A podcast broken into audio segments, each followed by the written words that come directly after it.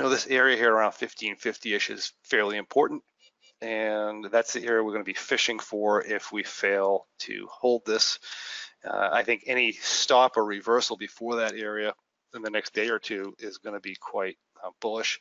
Also keep in mind whatever lows we set today, it wouldn't be uh, unusual to test those lows later in the week if we are not extremely bullish.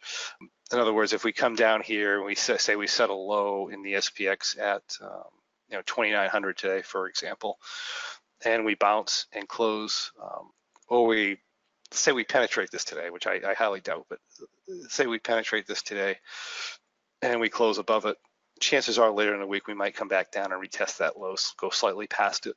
But uh, I would maintain my bullishness for the week. I mean, that's just my opinion. But uh, you know, see things the way you want. In short, we are going to be reacting off a news event.